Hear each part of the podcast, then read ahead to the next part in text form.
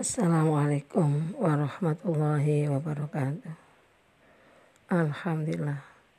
Mudah-mudahan kita semuanya selalu dalam lindungan Allah dan dijaga oleh Allah dan selalu dibimbing oleh Allah. Mudah-mudahan kita semuanya tergolong umat yang dapat syafaat dari Rasul. Amin ya rabbul alamin. Alhamdulillah anak-anakku semuanya dan seluruh saudara muslim yang Umi cintai. Ada suatu hadis yang isinya la yu'minu abdu hatta yu'mina bil qadri khairihi wa syari minallah. Artinya tidak dikatakan mukmin seorang hamba sehingga dia meyakini akan takdir Allah baik itu takdir buruk maupun itu takdir baik itu semuanya karena kehendak Allah.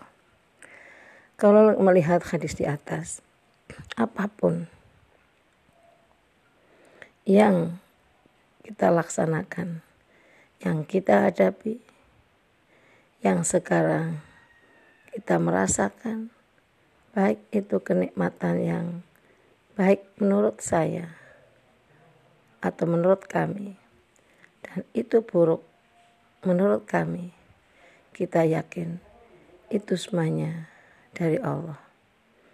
Dan ingat kalau orang-orang yang menerima itu takdir atau ketetapan Allah itu semuanya dari Allah pasti hati kita akan lapang. Karena apa pun kalau menurut Allah itu baik. Tergantung bagaimana lapang dan tidaknya hati saat menerima takdirnya Allah. Saat menerima ujian maupun cobaan saat itu. Kalau kita kembalikan itu adalah kodo kotarnya Allah. Insya Allah hati akan lapang. Tapi ingat tetap kita ikhtiar mudah-mudahan. Dengan ikhtiar kita takdir yang menurut kita itu kita tidak mampu.